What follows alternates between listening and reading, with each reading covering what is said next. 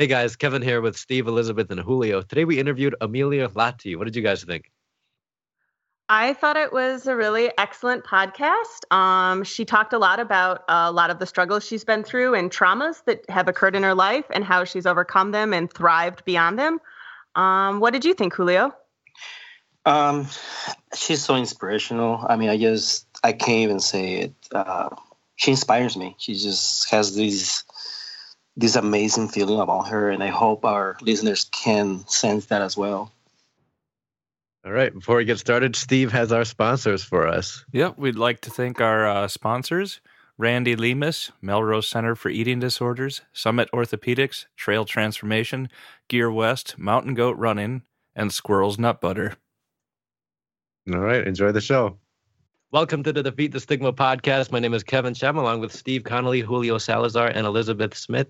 Today, our guest is Emilia Lahti. Emilia, how are you doing? Hey, I'm doing so well now that I'm here. Good. Gotcha. Uh, yeah, exactly. Thank you. Um, so we like to just have the guests kind of define themselves, tell us their story first. Do you think you could do that for us?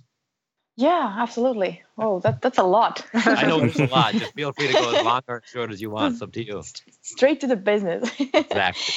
yeah. So, how would I start? Um, I people often like to give labels to themselves. You know, define themselves based on where they go to school. You know, and what are they maybe excited about, um, and all that stuff. Mm-hmm. Which is, I think, it'll part of that will emerge during this conversation. But my favorite way to kind of describe myself or define myself is that I am a co-traveler. so to you know really try to be a person on this planet who lives to open doors for other humans, um, give more than I take, um, do things from joy, and honor myself and honor other people. So that's something how I would a way harder to define myself, and we can go to all the other boring stuff later. You know, with like yes, yes, master's degree in this and that. You know. yeah. Oh yeah. No, no, no, for sure. Have you had this whole mantra your whole life, or is this this a newer thing? Oh, nice follow up. Um, Thank you. Yeah, that was a good one. Um, no, th- this would be a, a rather recent addition to my life. Um, okay. Yeah, a, a, lot of things actually changed for me quite a bit um, over something like six and a half, six, seven years ago. Mm. so my background is in, um, nowadays, my background is in applied psychology. And in psychology, we have this really one, we have many cool constructs, but one of the coolest thing I've ever heard of, uh, this research around is around post-traumatic growth. And um, people tend to kind of um, differentiate differentiate between when there has been some incident some kind of a traumatic hard experience they tend to see their life as uh, pre-trauma and post-trauma. So my pre-trauma life uh, back in that world um, i used to define myself as based on what I do um, mm-hmm. and things like that. But after trauma, I went through such a deep, um, reflective process of who I am, why am I here on this planet, um, what am I contributing, and how am I adding some kind of something positive to people's life, or am I? Um, so that led me to quit my job that I had back in the day with the Consulate General of Finland, and um, I went back to school to study psychology. And through that process and a lot of healing, uh, it's kind of, you know, what sometimes happens during this process of post traumatic growth is that it really strips you um, mm-hmm. bare and you start caring less about the trivial things. Um, yeah. And you have less time for bullshit, also. Excuse my mm. French. Um, do it more. I like that. oh yes, okay, good. Okay, now we're now we're free. I mean, yep, I, I course, tend to drop f bombs all the time. Oh yeah, oh, I love. Bring it on. Um, yeah. So yeah, it, it's happened in the last you know five six years of my life that I've kind of discovered yeah. who I am, and yeah, it definitely didn't come easy, but here we mm. are. You want to talk a little bit about the the trauma specifically? Um, you know, was that like a one time event, or did that happen over the course of a few years? Oh my god, I think I have like a lifetime of trauma. okay, okay, okay, okay, okay. it's like I was recently yeah. telling my story. Um, I returned from Australia and New Zealand a few days ago, and yeah. I had the privilege and amazing honor to, for the first time, um, teach kids and work with children for a few days. Yeah. And I love how children are just so honest. You know, they really don't have a filter. Mm-hmm. And uh, I guess it's kind of like you will be. yeah, it's like me. Yeah. yeah, I can. Should have seen me last and, night. Oh. oh, Saturday evening. I can. Yeah, yeah, yeah. Of course. so, um, yeah. So, I was retelling my story to these children, and um, and so nowadays one of the things that i do in my life is that i i'm a researcher and my focus is in understanding how humans forge meaning um, during times of adversity and how do we overcome these really extreme events and situations in our life and you know i could almost say that everything in my life has somehow prepared me for this what sure. is happening now um, hmm. in my life. So there's been yeah some illness um, related stuff when I was a kid. So I spent a lot of time at hospitals, hmm. and you know went through school bullying for a few years. I don't even know how I tracked all this crap, you know, but yeah. Um, then had this really utterly shitty relationship um, okay. when I was living in New York, and all I could all I can really say, um, kind of let's see how the conversation naturally take shape. But yeah. um, it was a it was emotionally and mentally, uh, physically violent relationship, uh, which lasted about a year and a half. And the thing really was that I just didn't see the warning signs, the little yeah. subtle things um, that usually are visible and there. Uh, but if we just miss them, you know, and we want to think that everything is fine, and um, and often we tend to start blaming ourselves because mm-hmm. the people, the perpetrators, um, they're often very good in manipulating um, people. And then also, it doesn't help that in our society, there is this um, stigma also around these experiences of domestic violence and interpersonal violence. So we are shamed into silence around mm-hmm. so many things. Um, I recently listened to a wonderful podcast, uh, TED Talk actually, which I'm 100% sure that you are familiar with. And mm-hmm. it's by Andrew Solomon. And if you haven't listened to it, you you must. It's absolutely gorgeous. He's an author, and he speaks about depression in such eloquent and beautiful, deep way. Um, his own his his own experiences, and I realized halfway through the TED talk that I could replace almost every single time when he uses the word depression with yeah. word domestic violence because they mm. follow such similar patterns when it comes to the silence and the shame and all these things. So um, I think I forgot the question by now. That's fine. I was gonna move on to like, oh, you just. It seems like you're just so like unbelievably open to talking about this stuff. Um, was there a, what started that? You know, have you have you always been like a really open person, or was it the reading or hearing? Did someone say something to you? Oh, well, I'm loving this podcast so much. You amazing, amazing questions. I love that I don't have to repeat myself. You know, I like, like, the compliments too. Like you're a really great compliment giver. Give me more. I, am in a good mood. You just, be, just, you're just becoming Kevin's best friend, man. Yeah. yeah. Mm-hmm. All you got to say is you like Drake, and then we can hang out forever. Yeah. I love it. So back to the um, question. I'm sorry. Yeah. So no, it definitely uh, Julio. no, I know, I know. It's just kind of funny. so um, no, it definitely has not been like this forever. And um, I back in the day when I started re- researching this concept of sisu, which is a Finnish ancient word for enduring extreme adversity and really tapping into your almost like this intestinal internal fortitude, something that is deeper and more profound than your uh, some kind of cognitive processing, but it goes way deeper, and it's something that you tap into when you feel that you have depleted your mental or f- physical capacity. So it's a really badass concept, mm. and um, and um, and then I realized when I was doing that work um, and dealing with such topics and talking to a lot of trauma survivors that I myself hadn't done the thing that scared me the most, which was to tell my story the way it is, yeah. um, which al- which meant also being open about this um, experience that I had, which is again completely just ridiculous because you know why was I carrying the shame and not mm-hmm. the other way around, you know.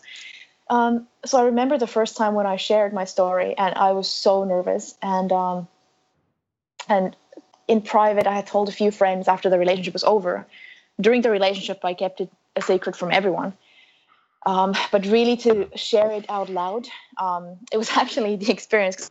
I like to be kind of extreme about you know anything, everything I do. So yeah. Um, it happened to be my first ever public presentation at a science conference um, at the World, at the International Positive Psychology World Association Congress, and um, I was giving a talk in front of my peers. I was still a student, um, absolutely petrified of, of public speaking. Um, I didn't have any practice on that. We just don't do it in Finland, I guess. and, and um, so my friend asked me that. My friend Karen Rockhind, um, who was we were co-leading the workshop together and she asked me that do you think you could share a little bit about the history of why do you research sisu? Like what was the origin for it?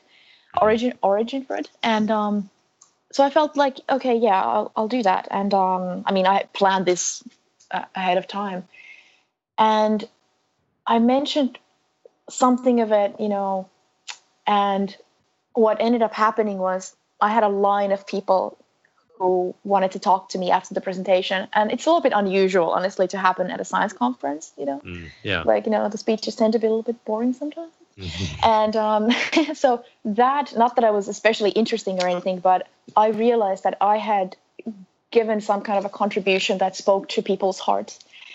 and that moment was a defining moment for me. I realized that this is the baton. Um, I don't know how to pronounce it, but that I have been given to. Mm-hmm.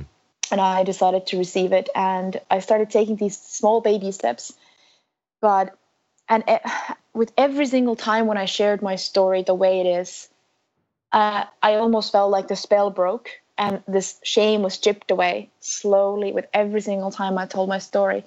And you know, it still took a long time for me to really own it, you know, that it comes from this core place of like that I can now say that I'm an overcomer of domestic violence it started with like, yeah, I went through this experience and it took me like 10 minutes to say what it was, you know, like to describe yeah. everything. and I felt like I had to, you know, really build this narrative and story around it.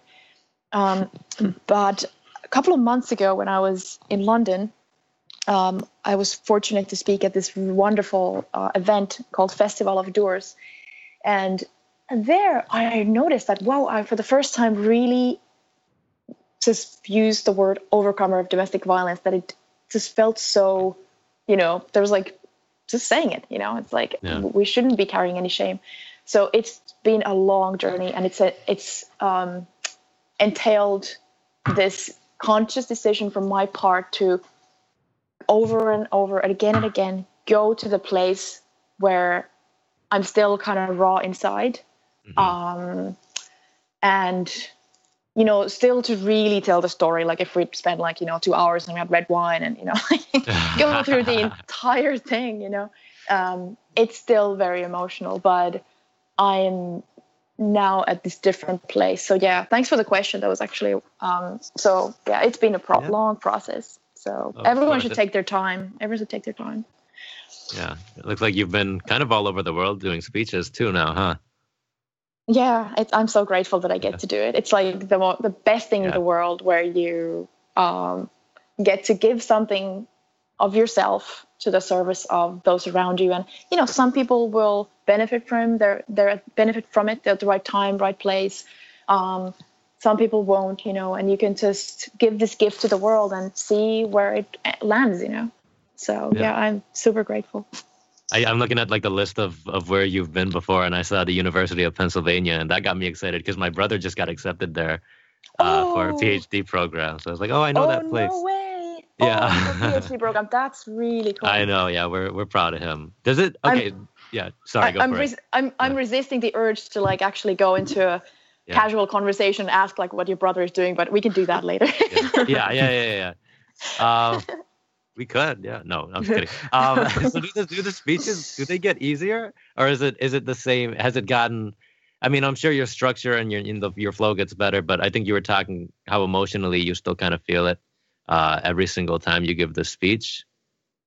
Yeah, it really depends, you know. So I I give different types of speeches. Part um, some of them are for organizations, you know, for companies like something like Accenture or Logitech, and people often want to hear about Sisu and this mental or embodied toughness, you know. Um, so those are different types of speeches where you can't go. It's not necessarily um, needed to go really deep into my, you know, experience sure. of of violence. But I do always mention it because I know that in a room of, let's say, 500 people or 100, you know, you always have a certain number of people who have had to endure violence in their life, in their childhood, maybe, or they currently might be in a situation. So yeah. I like to open the door that they know that, okay, at least there's this woman I can go and talk to.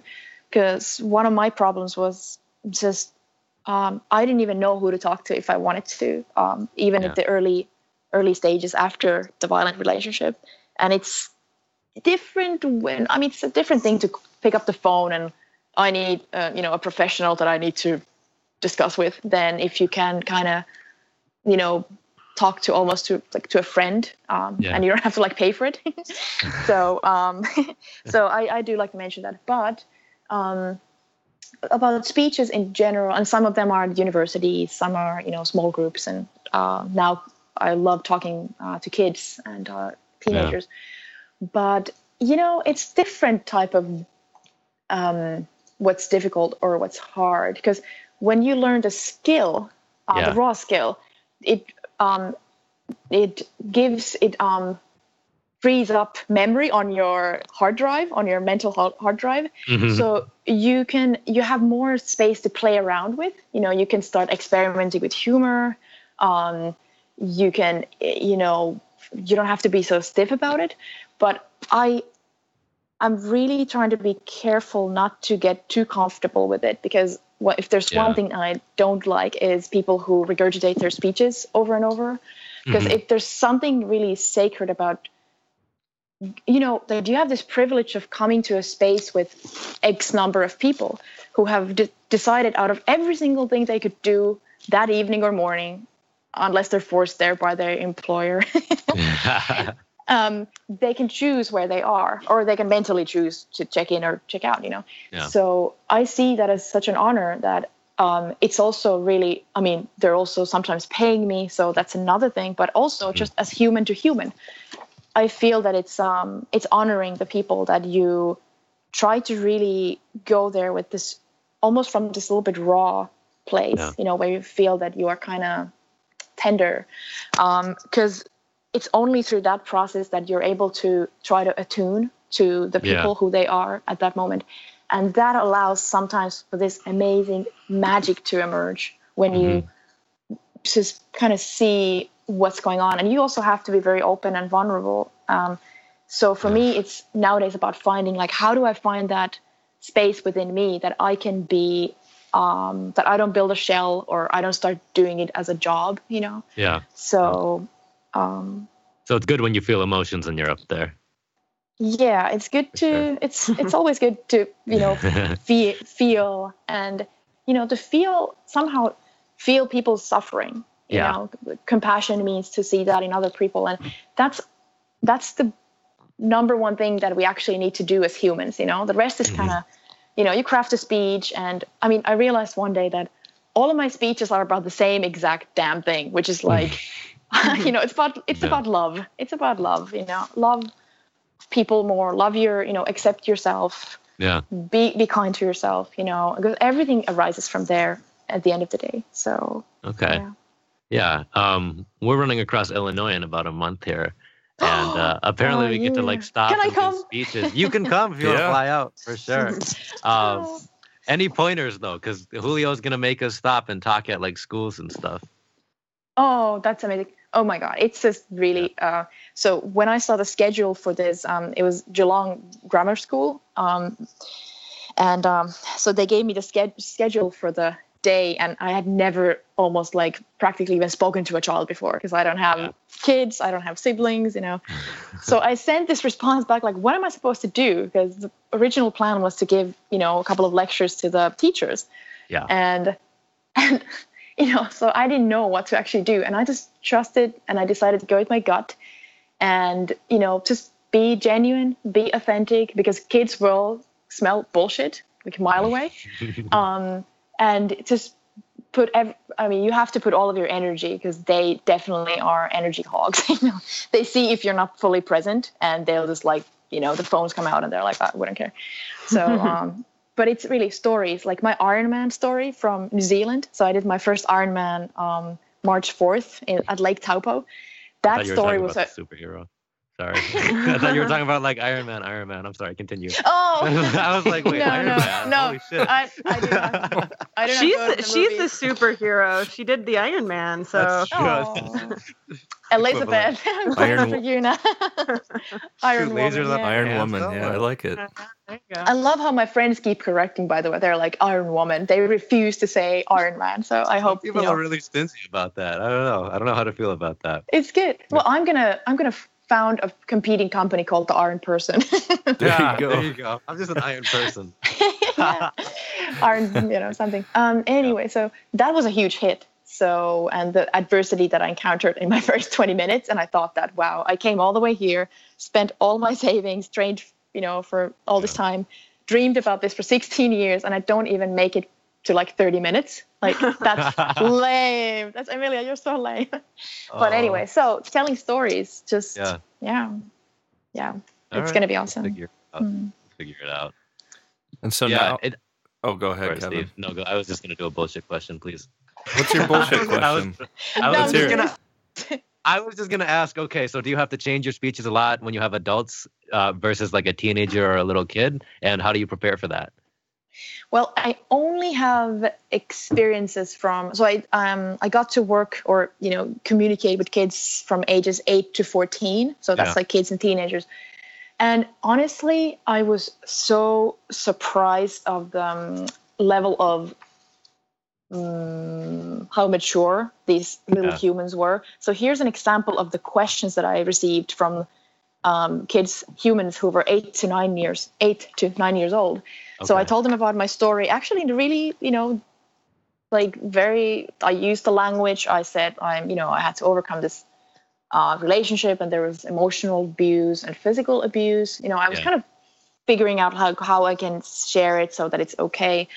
But they completely took me by surprise by asking questions like, um, Emilia, this is I can't even still believe this. Emilia, do you see a difference between the mannerisms of a person who's had to overcome physical versus emotional abuse. Oh. I'm like, I haven't heard this question from an adult, yeah. you know, and, and then like, emilia could you share some of the stories you've heard from the people you've interviewed for your PhD? I'm like, yeah. where do you come from, you know?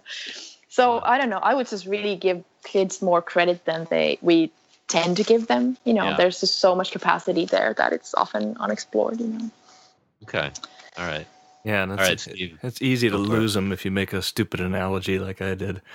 I singled out a kid in a Viking sweatshirt. We were in Wisconsin, and that's a football team where they throw it, not like soccer, like football. Yeah, yeah. and I, I made the I made the assumption that soccer. that he was from Minnesota, which he wasn't, and the whole thing blew up oh, in my face. No. And yeah, I was scared he was going to get beat up afterwards, but oh. I think it went out okay. Other than that, it was okay. all right.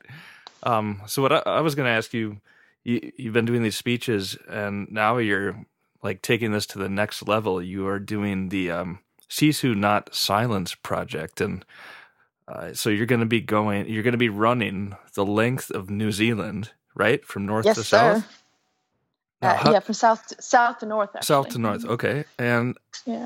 1500 miles. So how, when did this idea pop into your head and have you ever done anything like this before no i uh, i finally done my uh, i finally did my first ultra distance run um, a couple of months ago and first one wow. and um, it was it was just me randomly running from los angeles to what's that fancy place where all the rich people live? Um, San Francisco. M- M- Malibu.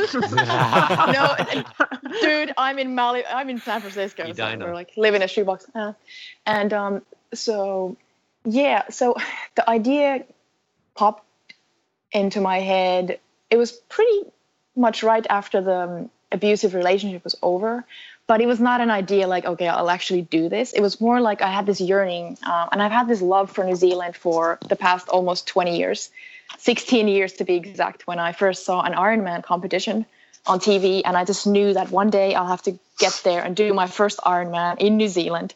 And i waited all these years you know and i just never found enough motivation uh, to start training for it. Um, so I, I wouldn't call myself your typical gritty person who's like an overachiever athlete. Uh, it's still the longest distance for me for, is from my couch to my door, my you know my uh, front door, mm-hmm.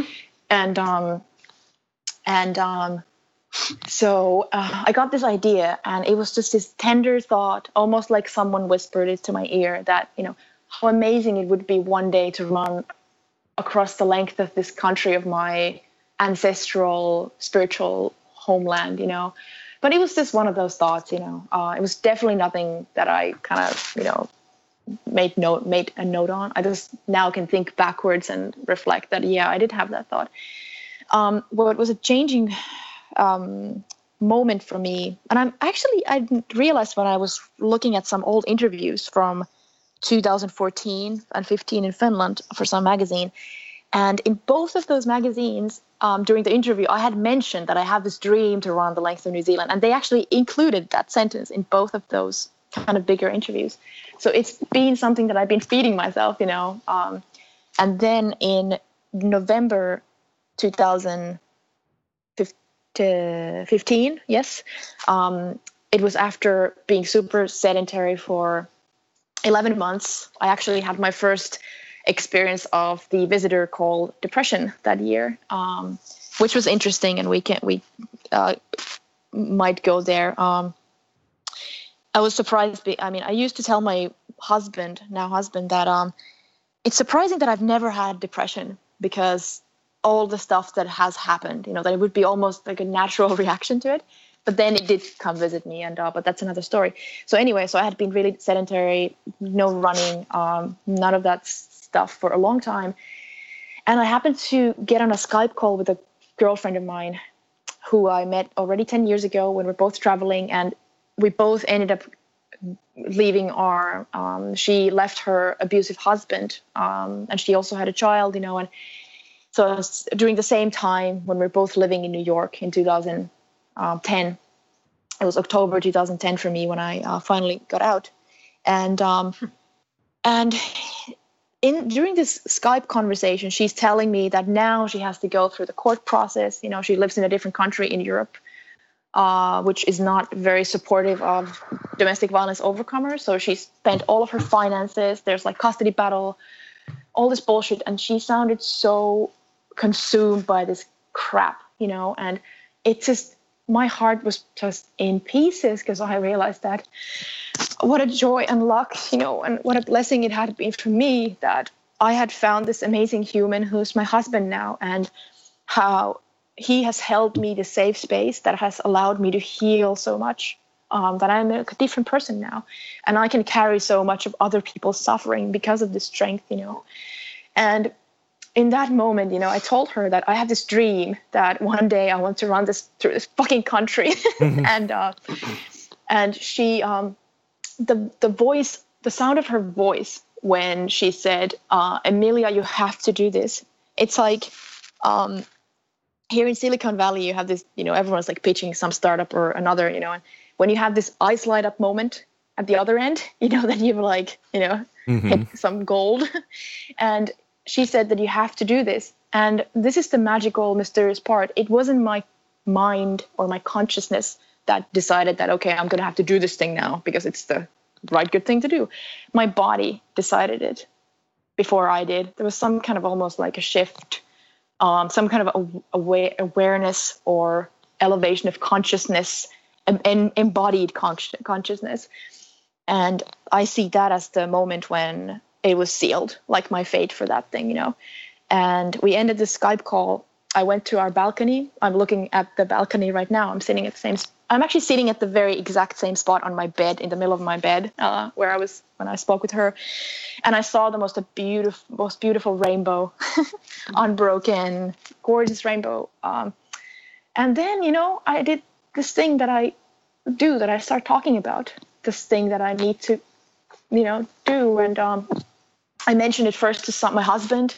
I mean, he's used to me being like just like totally a weird person, and he was like, "Okay." Um, and then he was like, "Well, how can I help you?" like, I'll support you. I'll make you a website. You know, what do you need? What can I practically do? You know, he's all about like acts of like active. Um, how would I say it? Like practical love, in addition to being my sweetheart bunny loving But um, so he does deeds of love, you know. And uh, then I started building it from there, and I had no clue if I can even do like I had by then my longest distance was a marathon, you know, 2011 in New York City marathon, and then before that 2003 and four in Finland. So that was kind of like the endurance stuff that I had done, and coming from a place of you know feeling just nasty when I went for a run because I was in a bad shape, and so it really was leaning into something that was unknown to me, whether I could do it or not. Um, but I definitely got a kick out of, you know, a couple of people discouraging me and laughing about it. And I'm like, oh, oh, oh, oh I'm going to show you. Uh-huh. Um, so I have this counter reaction always when people, um, when they do that. And, um, but honestly, I have never really questioned whether I can do it. It was more of like, just, I needed to talk to someone. And the person who I spoke with first was this woman who you absolutely have to ask for your podcast, who is like my shero, um, and who has planted some seeds in my mind also about that humans can do these crazy things. And um, she's from Mexico, a human trafficking survivor called Norma Bastidas. Um, she, a couple of years ago, she did, I hope I'm not now, it was at least 20 Ironmans. It could have maybe even been 30, but 20 or 30 Ironmans on consecutive days. And she did it to raise awareness on human trafficking. And her route followed the same route that the human traffickers take when they smuggle kids, women, and men from Mexico to the US. He just is amazing. And I heard her interview in 2013 in September when I was in San Diego. And she told her story and how she was training for this Ironman back then, you know, and she actually ended up completing it. Um, and that also was something that it gave me this like, hmm, like maybe who knows? Maybe I have enough badass in me to like do something really audacious one day. And this audacious is a key word here. I asked myself the question when I began when I started to become aware of this problem of domestic violence and what an unrecognized, under-recognized human rights issue it is. And I saw the narratives of, you know, the shaming, um, only narratives that I saw around, you know, for someone who's an overcomer. I use the word overcomer, by the way, on purpose, uh, not because surviving implies that there's nothing more than survival or surviving after these things, which is bullshit. There's a lot of life. There's a lot of healing. Um, these people and us people have so much wisdom, and um, and just people are often. Well, these, I'm talking about the people who I've interviewed for my um, PhD and the amazing humans, men and women who I've encountered. It's just I have it's so so beautiful and I want to tell those stories.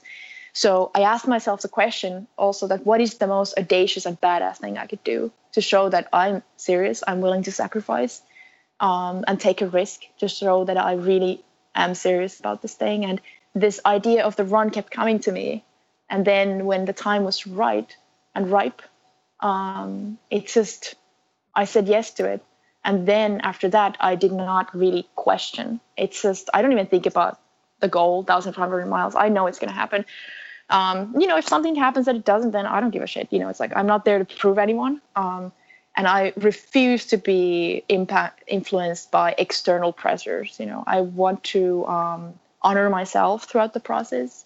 I believe there's a way to train in a way that's compassionate. Um, and that you don't break your body, but running can actually be such an amazing, amazing, you know about all about this, such an amazing healing experience. Um, so that's also part of the message. And my message is about nonviolence, so I can't violate myself while I do this. So it really bugs me when people come to me and like, "Oh, Emilia, you're gonna break yourself," and I'm like, "Yeah, you don't you don't know how I train. Like I'm like the kind of still bunny to myself. I talk to my body, you know, and um, we decide whether we run or whether we walk, you know. So." so emilia you are doing this um, run is in November, right? Yeah. Okay, so you start in November. What do you have for a crew team? Do you have people from New Zealand? And I know you were there and you were doing some a lot of uh, networking while you were there this last time. Mm. Um, so is your is your husband coming with you this time? Yeah. So next time when I go, this time I had to go alone, unfortunately, because of like crap visa and green card stuff. You know. Mm-hmm. Thank you, USA. mm. and, uh, don't thank all of us. Who who we shall not name. and uh, so um, yes, so next time he'll be there with me at least uh, for part of the journey. Uh, mm-hmm. depends mm-hmm. totally on where we're going to be in, on this planet, you know, and uh, work stuff and all that. Because you know, someone needs to work when the other person is a broke broke ass social activist, you know. So,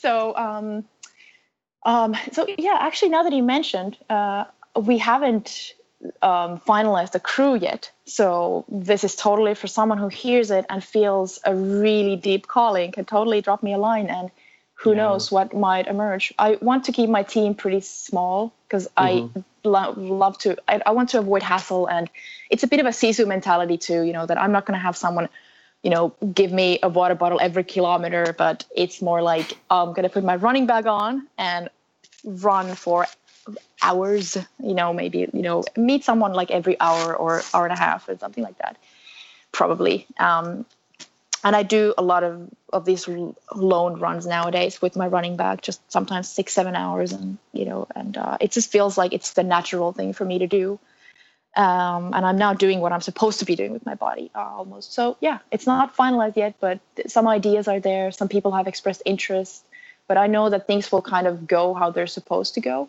Um, everything has really just emerged so organically and beautifully because I'm not forcing it. Because um, I know that it's it's not even my run at the end of the day. It's something bigger, which I almost didn't choose, but it chose me. So I'm like, universe like dude like okay i'm doing this so i know you're gonna like you know meet me at you know somewhere in the middle you know so yeah you were talking about warning signs and that's something that uh, i mean how do and i i mean i grew up in a in a home where there was domestic abuse and i remember one of the things that were more damaging to me in life as a kid growing up and my first recollection of um, these images, which they never go away. They always stay with you. You just uh, at one point you learn to mm. to live with them. But I still have those images, and I think it had to be by the time that I was four or five. I was very young, but I remember seeing my dad physically assaulting my mom in front of us, the three of us, and that's something that stayed with me for many years. And I remember the screams, and I remember the yelling and I remember the, the, the punches and stuff like that. Uh, and that's something that really stayed with me and actually is probably one of the things that has affected me the most. Um, as a young adult growing up, uh, I was very shy, I self-esteem, all the kind of stuff that comes with it. But you're talking about those warning signs. What's the? I mean, it's hard to to see those things, and then for mm-hmm. for someone who is a kid and is living in those situations, I mean, you don't really know what the hell is going on mm. at those moments because, uh, uh, I mean, yeah, you know there's a fight, you know there is bad, you, you, you see bruises and all kind of stuff, but mm. still, it's, it's, your parents. I don't know. It's hard to compute. Um, mm. When when you were in this relationship, what uh, I mean, what would you tell people now? I mean, about about those warning signs. What mm. what are things to look for? Thanks, Julio, for sharing that. And I just have to just say that how much I really respect you and the strength that you just exemplify. Um, and I will do anything I can support you with the amazing mission that all of you have. And I'm just I'm so honored to be doing this podcast with you. I'm having like I'm really feeling this. It's it's amazing. Um, the warning signs. how I would say, I mean, it's a different situation when you're a child because you are dependent on these humans for your food and shelter and the basic needs. You know, it's so I don't even honestly. I can maybe only talk uh, from uh, what I've gone through as an adult, and there are things that can be extended to that situation, maybe. But if someone is, you know, with an with a partner, I honestly think like one of the biggest takeaways from this experience for me has been boundaries. Like we need to set some goddamn boundaries, you know. You we can't let people because if we don't have them have the boundaries defined, how do we know when they're crossed? You know, it's like we're mm-hmm. floating in this space where people can, you know, a punch here, a left hook, you know, and it's just, you know, I'm talking like proverbial or, you know, you know, um, this like emotional abuse. And I mean, here's something that I would say, and this is like a total like you know, make a quote out of this. You know, it's a uh, that you need to really part ways with those who diminish you. It's this is a hard line. You know, um, there is like there's no excuse for putting someone down.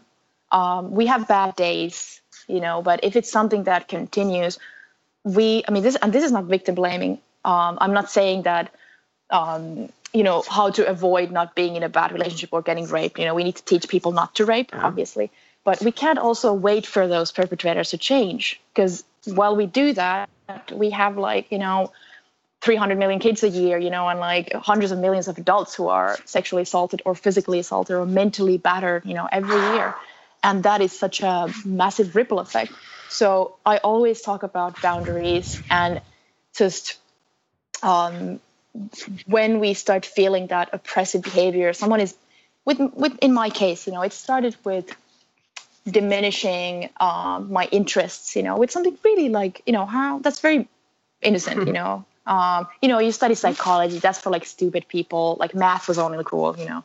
Mm-hmm. Um, my language was ugly, you know. Um, I didn't dress the way he wanted, you know. It's like silly stuff, you know.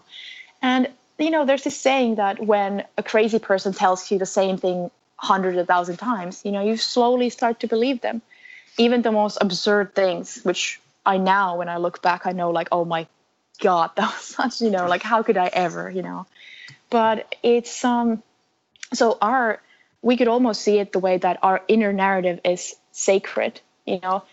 It's sacred and it's also very vulnerable to these stories that people tell us about us you know um, we should be very selective and careful who we allow to come so close that mm-hmm. the sticky paper the fly paper that the inner narrative thing inside is which is like the sucks everything you know that who do we let so close?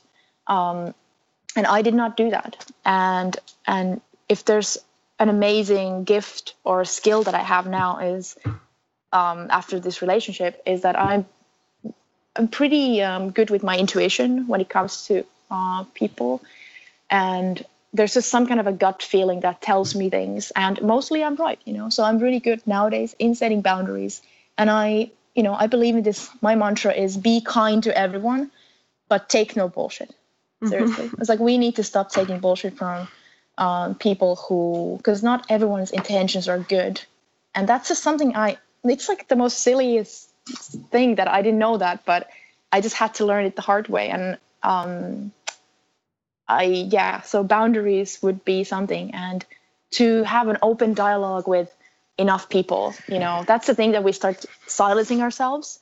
We see maybe a warning sign, but if we lived in a society where um, I could actually feel comfortable telling my girlfriends or my, you know, male friends, mixed friends that, um, you know, this this woman or this man did this thing and it felt bad you know it felt weird but i'm not sure what it is if we could actually have an open conversation about what's going on in our lives we could have these people who could be our mirrors you know and they mm-hmm. could say like no that is not okay but instead we do the exact opposite which is to our detriment that we hold it you know we're silent i didn't tell anyone because i knew that they would probably judge him you know and also there was the you know he used to tell me that um, because um, he was very kind of charismatic to outsiders. Um, and he said that you know if even if someone w- would tell someone, they would not believe you.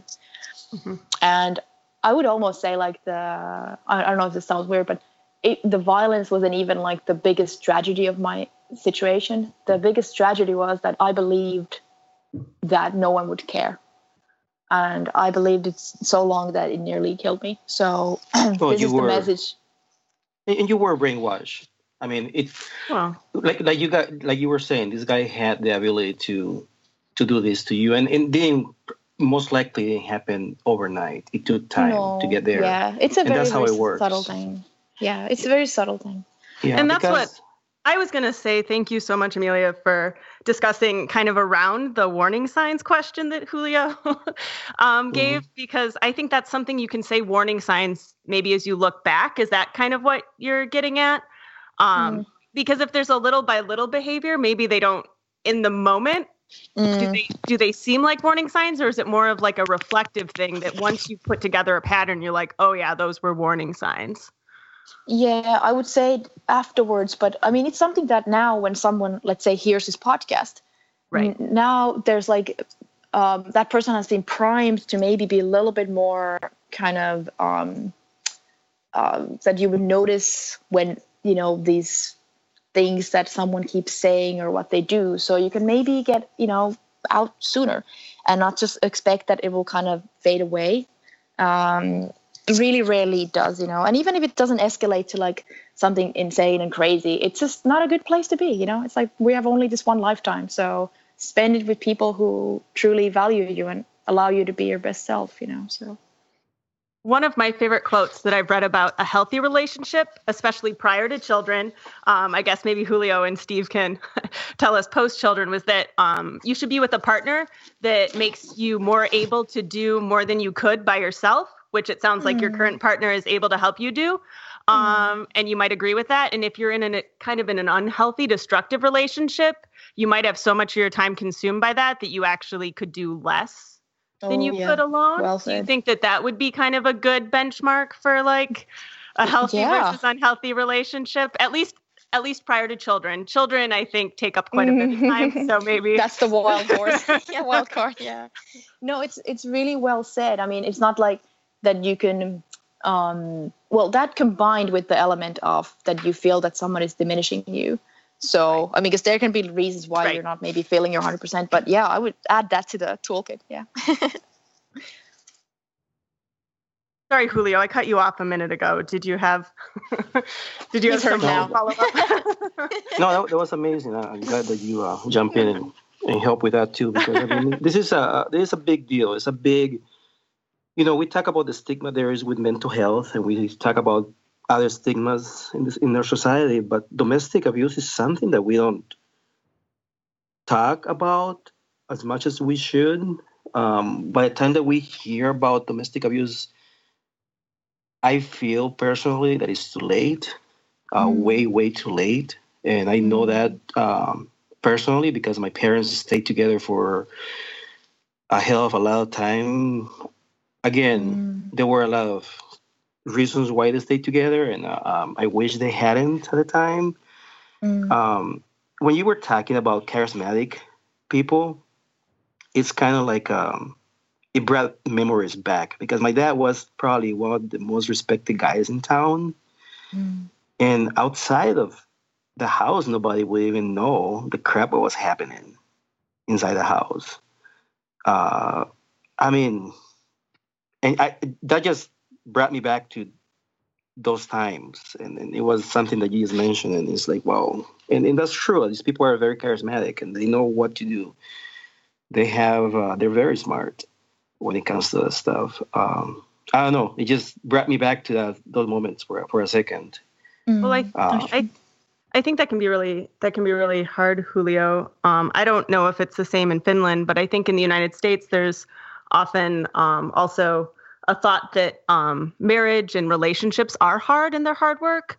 Um, so uh, it can be tricky sometimes, I think, especially if you're with a charismatic person, to go outside of that relationship and start even beginning to tell stories, you know, even with some of your closest friends, especially if they're kind of shared friends. Um, mm. So I'm so sorry you had to go through that, Julio. I'm sure it was, it must have, if your dad was kind of that that person in town that must have been kind of tricky for your your mother to deal with not only in the house but outside of the house as well. And oh, you as well you as well and your your siblings. So yeah and this the, the thing is, I learned from a from an early age, and I think I'm, I'm very proud of my brother, and quite honest, I'm very proud of myself because I think the two of us lived that. I was the oldest one, so I lived it longer than they did, but uh, both of us turned out to be totally different than my dad. Like we mm. didn't want to be that way. Uh, we saw what was happening, and a lot of people either are going to choose to be like that person or they're going to be the opposite. And I, I and my brother, we both chose to be different and, and to treat our spouses in a much better way. Mm. Um, but then I know my sister has gone through three marriages already. Mm. And she oh, and I know another sister that I, I mean, I mean, half sister that I have, she's gone through the same thing. Um, it's hard for me to understand. I know it's very complex. I, I try to read a, a little bit about it, but and I know there are some syndromes of the women's battle women, I think it is called. But uh, it is hard. It is very hard, very complex. I, I'm not a professional about it.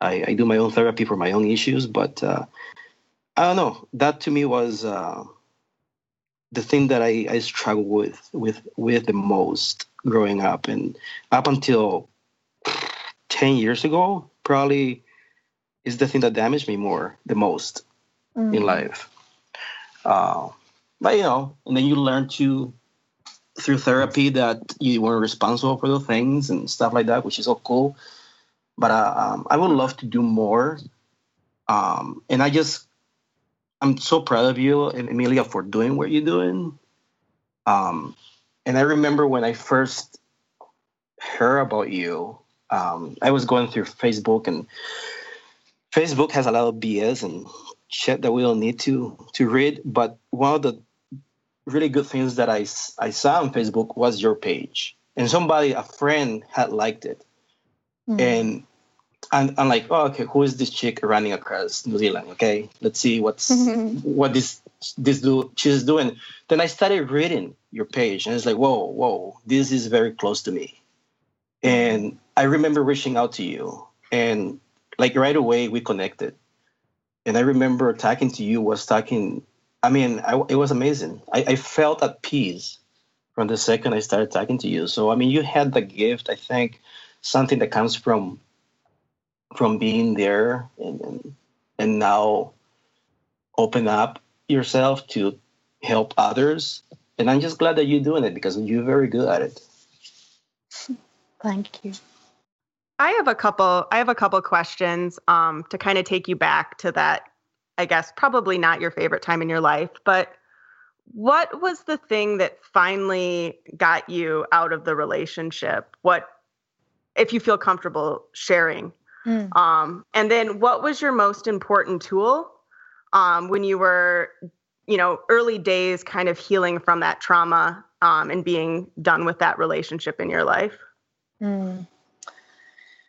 I almost feel like starting with the last question. Oh, sure, sure. And that's actually I, the more important piece. So, yeah, because I actually don't have any like super heroic, amazing, you know, victorious story of like, and that morning I woke up and I was like, screw this shit, I'm to leave. It was like, unfortunately, it wasn't like that. It was more like things came to that point and um, and it ended with this last really um, uh, brutal evening. Um, and as a result of that he we i finally for the first time called the police which never even occurred to me as living as a foreign person in a different mm. country you know uh, I really didn't think anyone would care, and um, and it just wasn't a thing because I had never even dialed nine one one with my little fingers, you know. Mm-hmm. But so it did come to an end with a bang, um, and um, he ended up getting deported from the country. He didn't flee the country before that because he didn't, you know, obviously have the integrity to actually stay there long enough um, for his own trial. but um, his dad was there. Anyway, so but for healing, um, for me, like one of the biggest things was because I, I struggled a lot with um, honestly self hatred uh, was a, a huge thing with me for a long time after this relationship. Just this question of um, it was reinforced by the fact that everyone asked me because it's you know I understand also why people ask, but why did you stay? Like that's always why did you stay? Mm, the question, a, the, que- the question is, I understand it. Yeah, it's it makes it's logical actually because it's it reveals something about the dynamics of violence and why we actually do stay because we somehow sense that um, it is there has to be something wrong with me that someone would physically or ver- uh, verbally abuse me because it we're meaning sense making beings we want to make sense you know of things and the world mm-hmm. and it just fights against everything that we know to be logical you know that humans don't lie they're good mm-hmm, you know we mm-hmm. we do to an extent function under these you know uh, um, premises and so you start asking like what did i do wrong you know that i that i'm still here and the people ask the same question because it is implicit in that question you know that mm-hmm. what did you do you know mm-hmm. um, but we don't get to change the society with asking that question we need to focus on the perpetrator he or she whoever it is um, and then we can start unfolding like why does the person do it and also what are the social uh, social structures that often perpetuate mm-hmm. the violence and allow it. You know, there's mm-hmm. so many layers of this stuff. And um, but so I str- struggled a lot with self hate, um, asking myself why didn't I help myself? Mm-hmm. Like why do I allow this to happen to myself? Um, so that was one of the I have these blocks of like things that I had to kind of go through, and uh, so that was one. Um, and something that's really helped me um, in addition to the obvious things which are you know have good friendships and you know people who we can talk to and all that but just honestly the science behind things like practicing self-compassion you know mm-hmm. like doing these exercises where you just tell yourself that you know you have come a long way. And you know i know that emilia or you know whoever that you did the best you could in that mm-hmm. situation like under those circumstances with the knowledge with the experiences you had with the fear you may have been feeling you know whatever it is. Um, so slowly finding my way back to this place where i was able to forgive myself fully um, for allowing these things to happen to my mind and my body you know so that's been a huge thing and there's a really good book that i read that was kind of a very meaningful book for me maybe five years ago or something it, it's called The Mindful Path to Self Compassion. And mm-hmm. it's written by this man, uh, a professor. I don't remember his name now, it's been such a while, but uh, Kristin Neff is this researcher who kind of pioneered the concept of self compassion. So she has good stuff too, but this book called The Mindful Path to Self Compassion is very good. Um, and that has healed me because it really is that until we're able to love ourselves again, it's going to be really hard to love anyone else. And hold that space because then we act so much from defense our defenses you know we're constantly worried whether someone accepts us or not um, so i think the second phase that came after slowly starting to forgive myself was this pivotal moment when i it hit me like just like a flash you know um, uh, i know it had been a process but it came to the point where i realized on this very deep level that i can't look for validation for my existence from other people's eyes. You know, I remember mm-hmm. thinking about eyes in particular, you know, like mm-hmm. how do people look at us? Do they look at us with eyes of like acceptance and kindness? Or do they look at us all, you know? And in that moment I realized like, wow, you know, this is this is one key, you know, because the moment when we approach any situation with this need for something from the other person, we mm-hmm. give our power power away, you know. Mm-hmm. And that's the thing like who who made someone that person that they should have any power over you like no and um so just thinking you know like this radical super radical thought that what if i am enough mm-hmm. what if i am enough just the way i am with with this bullshit history of like bad decisions and um, and and now like you know um doing my best to grow and learn and then you know be a friend to someone and you know, help someone heal, you know, uh, and also become healed through that process myself, you know. So. Okay, so Emilia, um, what do you have going on now, other than the whole like running across a whole country deal? Uh, any big projects or anything like that going on? I know that was a horrible segue, but I, like we I was like, well, on my yeah. spare time. yeah, yeah, yeah. I know we gotta, and we, and unfortunately, the podcast has to end sometimes, so it's transition. I know. Um, well, I would call like I don't know if this is like a good expression because my husband was like Emilia, don't say it like that, but so, yeah. so my, my side hustle is my PhD.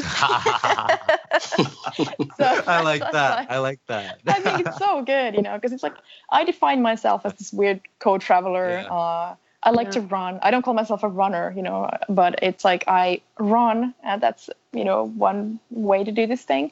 Um, mm-hmm. And I just you know try to be open to have my one woman Emilia Practic uh, is it a word? Like for open for everyone like wh- wherever i go that people can come and talk to me. Um, by the way if anyone wants to send me an email ask a question about anything just drop me a line through my website. I'm super you know uh, res- uh, responsive. Um, and um, so yeah i'm doing the research and i'm currently conducting interviews with men and women who are overcomers of emotional, verbal, sexual abuse, whether hmm. it's you know in childhood or adulthood. And I chose to give this PhD to the service of this very topic. Um, when I, you know, as I look at mental, you know, this like our ability to overcome, and I could have chosen something like entrepreneurs. I live in Silicon Valley, at least for now. Yeah. And uh, I could have done, you know, high performing athletes or something like that. I'm still super intrigued by that topic though. Um, but I really wanted to give it to this this topic of domestic violence because it is again such an under recognized issue and there's so much silence. So through that act i can already have my phd create hopefully something practical to the world that is not yeah. just me you know tinkering in like some corner and, uh, nothing wrong like, with not, nothing wrong with i just like insulted like half of my like everyone but any, anyway. And awesome. host to this podcast so uh, i'm such an idiot uh, GCN-FFS for peripheral cell membrane protein measurement. Oh! no, but like, I'm a total geek, by the way. So I mean, I, I but, PhD topic. so. Well, I mean, we're all standing at the the shoulders of giants, you know. So there is no practical research without the theory, uh, and yeah, and, and, and the whole point is that, and the and the whole point is that it contributes to the you know uh, theory. But anyway, so that's something that I'm um, finally getting um, kind of more into that rhythm. I have I'm doing another interview on Tuesday and uh, and just trying to I'm using grounded theory uh, as my method and um, to see maybe to bring like a little tiny piece of this massive puzzle um, of like what is human endurance and what are the limits and the extent you know the breadth breadth how do you even say that uh, with a D, you know, and the mm-hmm. width yeah. of um, our endurance. Um, so yeah, let's let's see. So that's yeah, that's like a that's like a one huge thing. So that's Emilia. Right, go ahead. Go ahead, Julio. Sorry, I was just going to ask about time management because, like, a PhD as a side gig seems um, like you must be pretty good with time management to be going all over the globe, giving speeches, training for a New Zealand run, and doing a PhD. I'm pretty sure I just did one of those things, and I'm not even sure I did it all that well. So, uh, are you really good with your time? Um. so I would say that. Well, I'm also so. There's always like. Mo- in most cases when it looks like someone is like you know doing everything there's usually certain practical things you know like i don't have kids first of all mm-hmm. um, cool. secondly um, I am at a place right now with the PhD that I'm pretty much done with all my required coursework, which means that I can live and do my research wherever I want, which means I don't have to be, you know, I'm not, um, you know, located at the university, which is Aalto University in Helsinki. So that gives me flexibility. Uh, but that was a conscious decision, by the way, also that I did turn down offers to um, do the research at some university faculties uh, in certain cities because I, as an overcomer, I don't know, I'm just like blaming everything on my overcoming of like Davy now. But anyway, so I just knew that I need so much freedom that I can't be someone's beck and call, you know, at the age of like 30, um, going into, you know, do a PhD, that I need to be able to just know when I'm going to do it, with who, why, and get, get to change my direction if I want to and all that. So mm-hmm. hence I crafted my own PhD topic, which is Sisu. so it's the first first PhD on this topic, and uh, which also gives me a little bit of freedom to um, figure out, uh, you know, how to do it. And then I I'm learning to say no. Like I really do feel that I'm sometimes I feel overwhelmed, but most of the time not. Um, so yeah, it, it's just you have to be good. You have to be very good to say no as well, you know, and you then you could really give your heart to what you really want to do and which feels like the right thing. Like this podcast was like, oh my, I've enjoyed this so much, and just amazing questions, and you're just so genuinely there, and I can like hear you like I can hear your breathing and you're just living with this moment with me and really holding a, a safe space for this other human to show up, you know, and just, you know, be what she happens to be at this time and day, you know. So thank you. I'm glad that you didn't say no to us because we have to be oh, grateful. that was not that. an option. well, that was not an option with you. you booked me like in January. I know. It was, uh, I don't know. It's, uh, it was uh, awesome. I have to. I mean, I have to ask you to come on the show because I know these guys will enjoy having you and, and your experience and everything that you have to talk about. Um, because again, I, am going back to the first time that we talked on the phone. I, w- I was taken by you. I was taken by everything that you said that day and your sincerity, your honesty, your your your compassion for other people is just amazing. Um,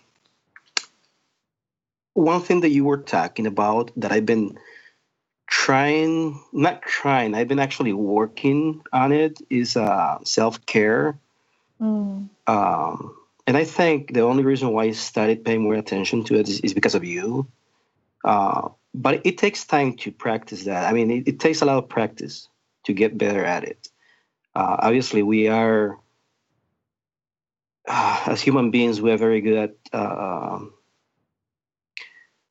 demeaning our efforts or, or not I don't know, not giving credit to ourselves or not loving ourselves as much as we should.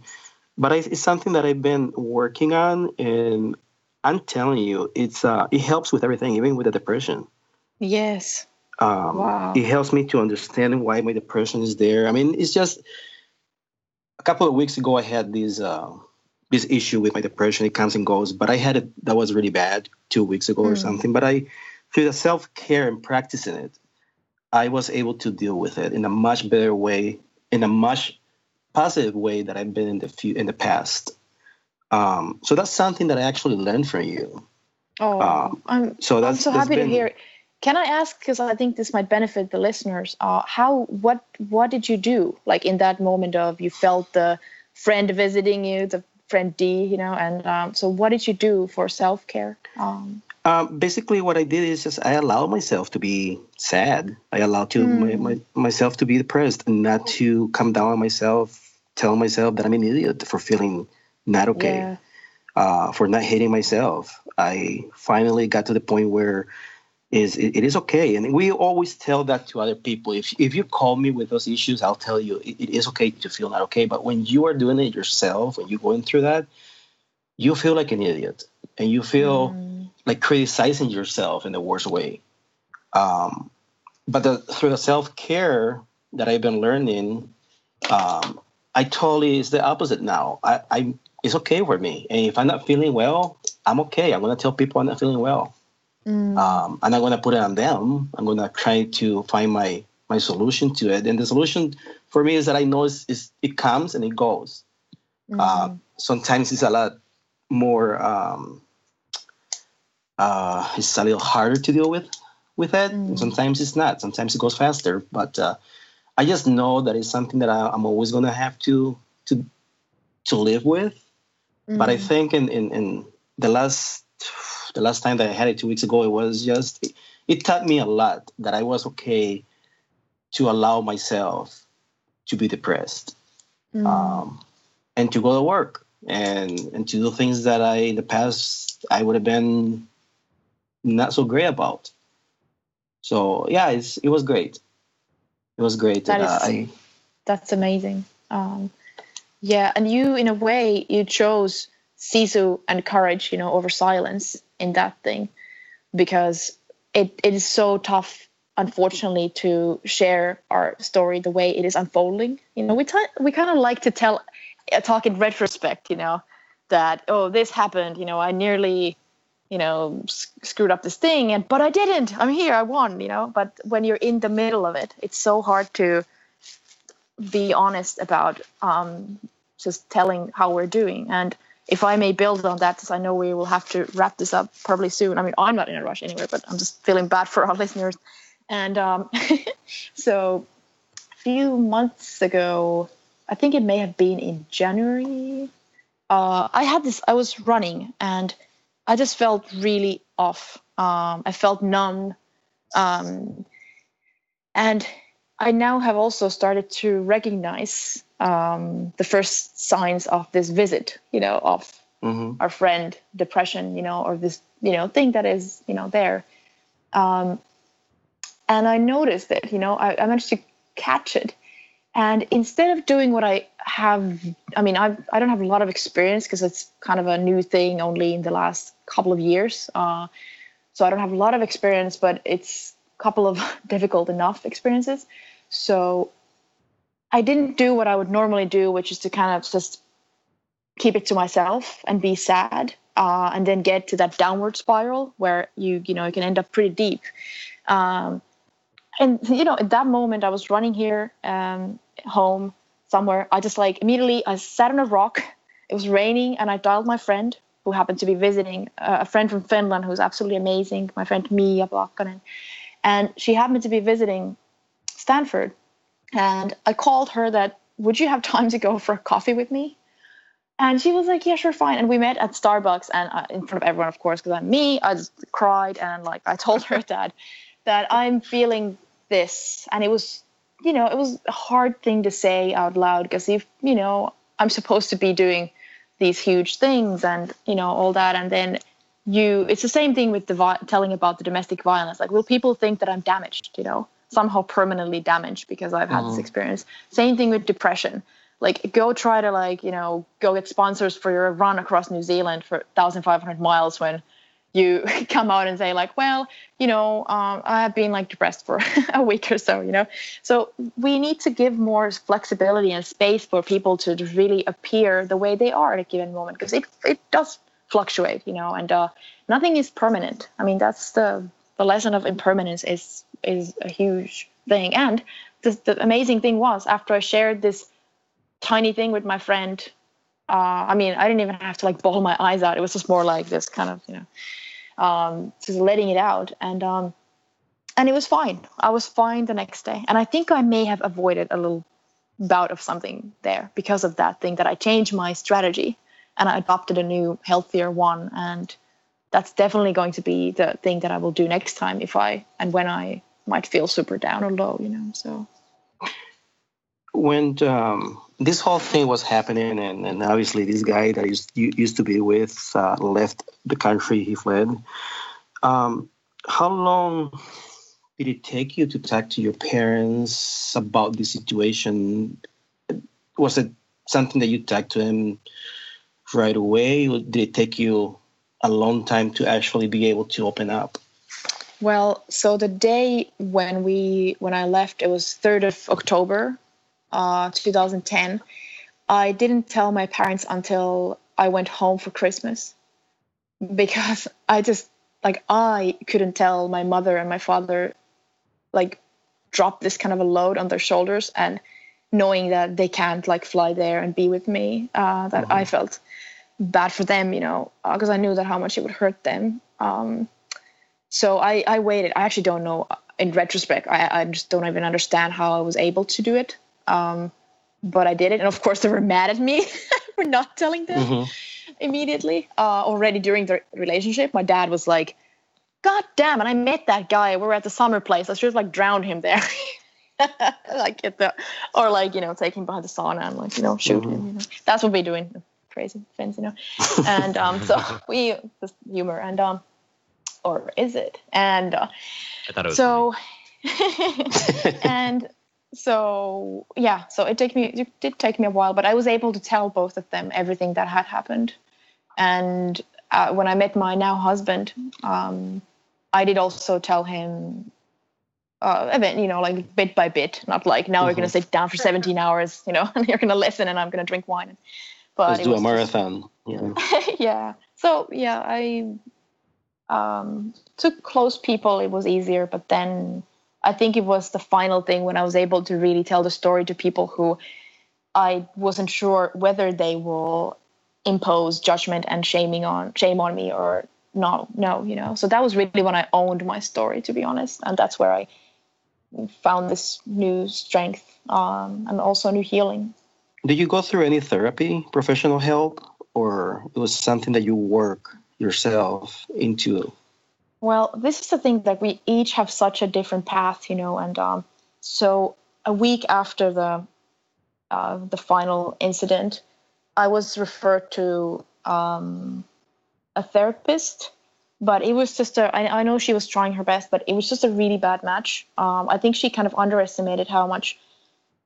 Um, because I like to read and I like to learn about things. So I, at that point, had already read like so many books and papers and just trying to understand because it was for the first time I realized like wow I have been you know this has been happening um, and mm-hmm. I was mm-hmm. completely just kind of blind to it um, so I felt like we didn't meet you know she was telling me things like oh Emilia you might kind of feel now that you're walking on eggshells and I'm like no shit you know it's like just very simple things and uh, so I I struggled to stay there for that 45 minutes and the takeaway for someone listening to this is just um, you might have to try a couple of therapists, maybe more, and don't be afraid to just say no and you know try out a new one.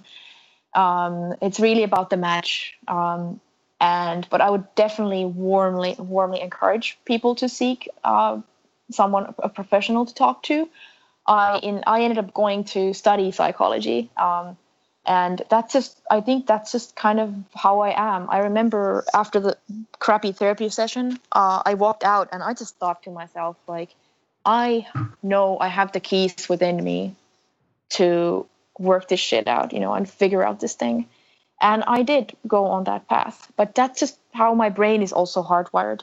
And it's just maybe some pattern or something. And also i had running from my past you know? Mm-hmm. so running was my resort for my healing, and uh, I and I walked. I lived in Manhattan that time, uh, in New York, and oh my god, I may have just walked like every single street and avenue on that island, pretty much, um, listening to like music and just letting things kind of slowly come out from my system. You know, whether it's like tears or whether it's silence or or you know whatever it is, and uh, then also huge um, source of purpose was to get into this school at UPenn, the Masters in Applied Positive Psychology program. And I actually got to really, I got to study these things and understand and seek knowledge. So, I mean, we have different things that heal us. Uh, astronomy is a huge thing for me. Like just to, th- to think about the universe and our how tiny we are and how we're still part of this massive, massive um, system and how little we know about it. Even that is a is a weirdly healing thought to me. So it's about really finding what feels true to you, whatever it is. But having said that, I when I look in retrospect, I do wish that for certain parts of my healing that I'm still struggling with, I do wish that I had um, kind of been more organ- organized about getting, you know, someone to talk to. But um, yeah, it's uh, we all have a different path. So with that, and I mean, it's hard because God, we go through that kind of trauma, and it's hard to trust the, the next person that comes along.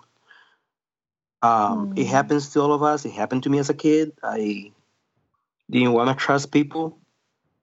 So how how was it for you to be able to connect with these another male who happened now to be um, now that you are um, I mean this this person is now your husband. How long did it take you to to get the trust there or to trust this person?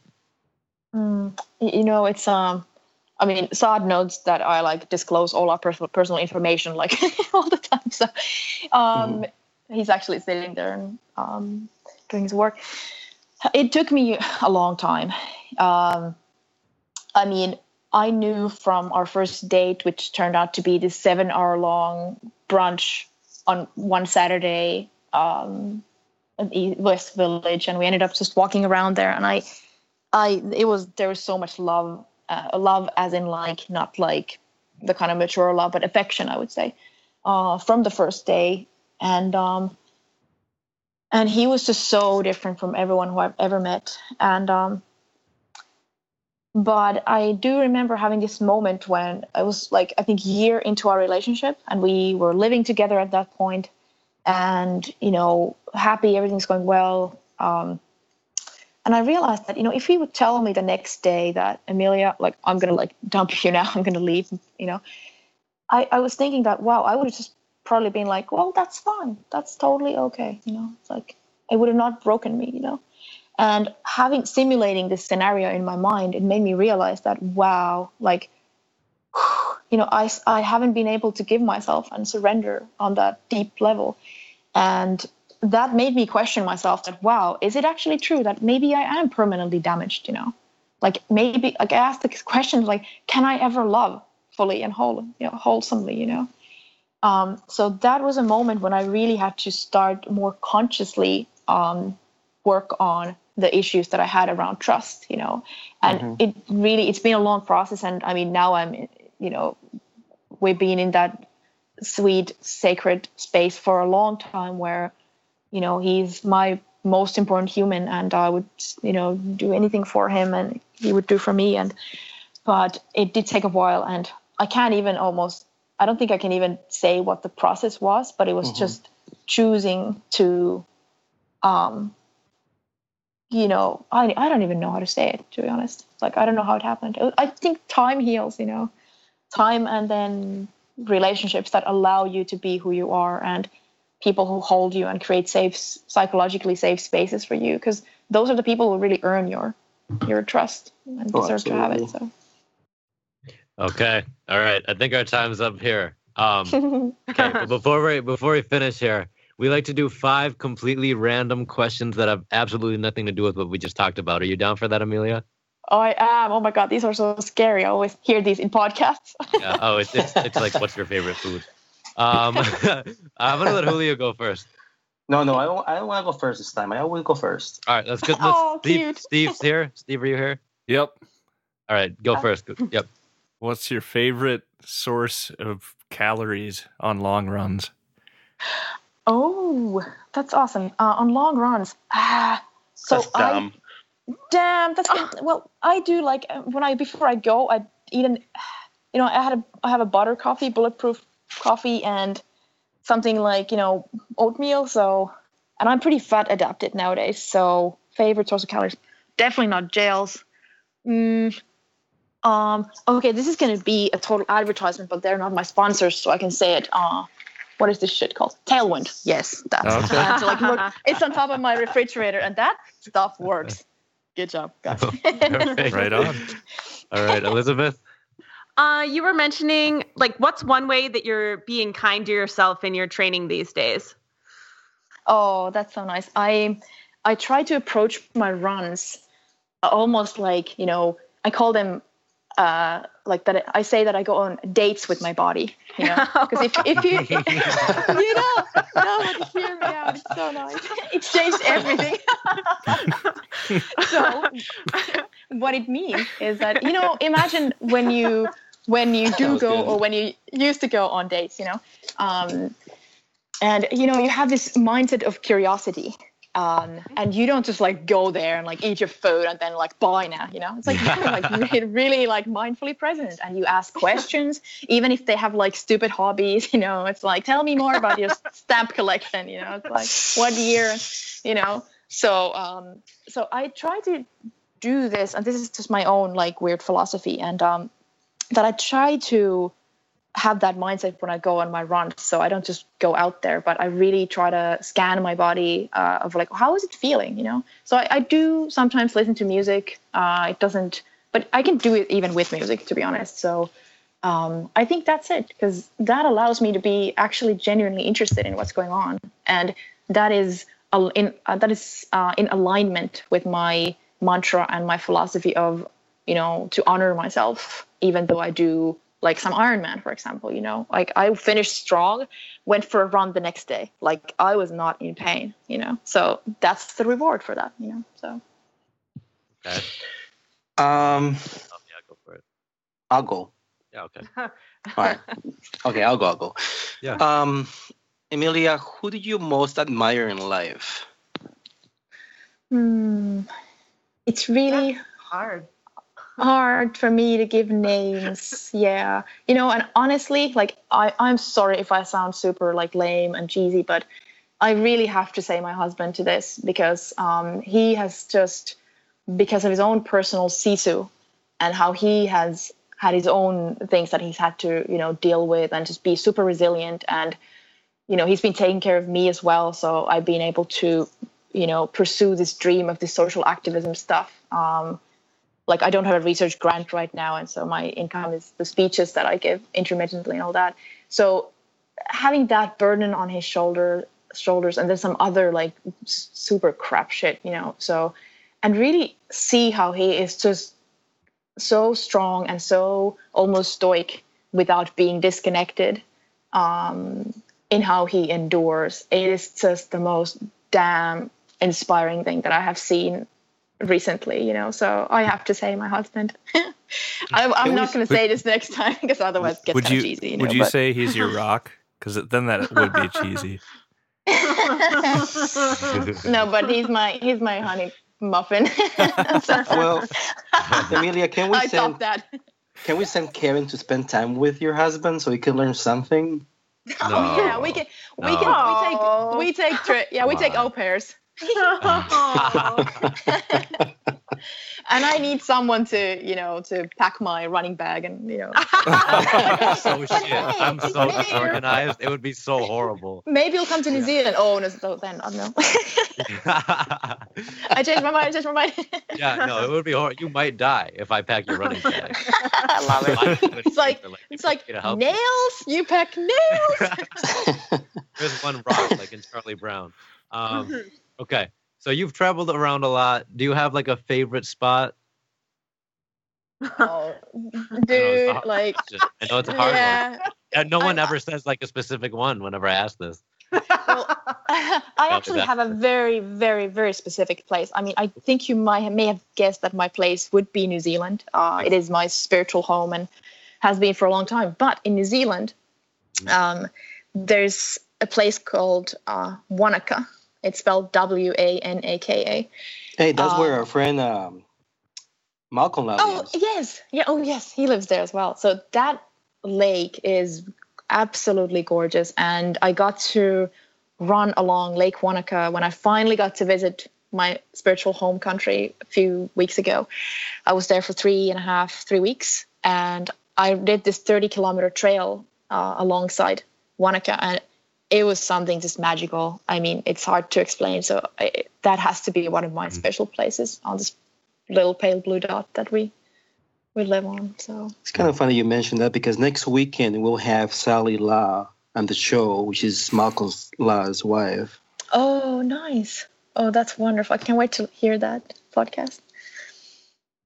Okay, Steve, last one. All right. If you had to do any type of home improvement project, what would it be? uh, you know, okay, here, here, here is one. Okay, now I'm gonna be cheeky. So what I, the hell was that? I would Random like question. question. I love no, it. no, that was the most creative question I've ever heard in my life. Okay. wait, wait till you hear my answer. Okay. All right. All right. Fine. All right. I'm on the edge of my, my seat. Oh my god, my husband is gonna kill me. So, um, in our shower, I would probably um, create some kind of um, what's now now I'm actually failing with my English.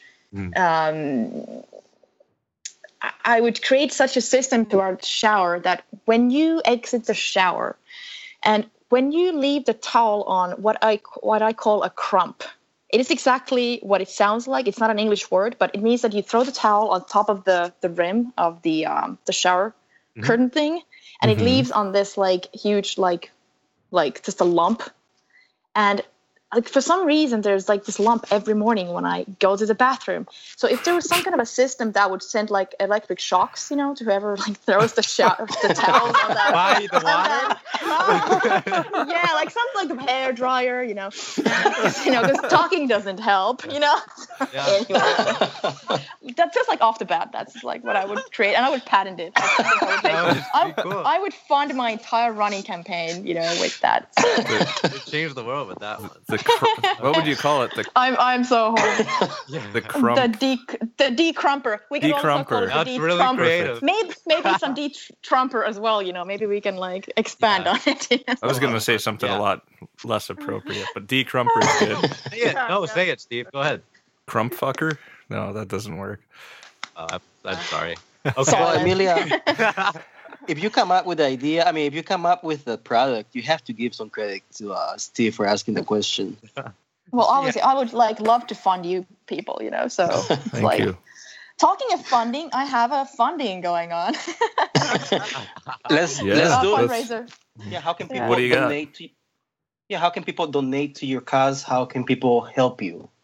Oh, okay. So my website uh, is my first name, last name.com. So it's emilialahti.com. I'm sure you like add this there. Uh, or Sisu Not Silence. Sisu is spelled S I S U. So sisunotsilence.com.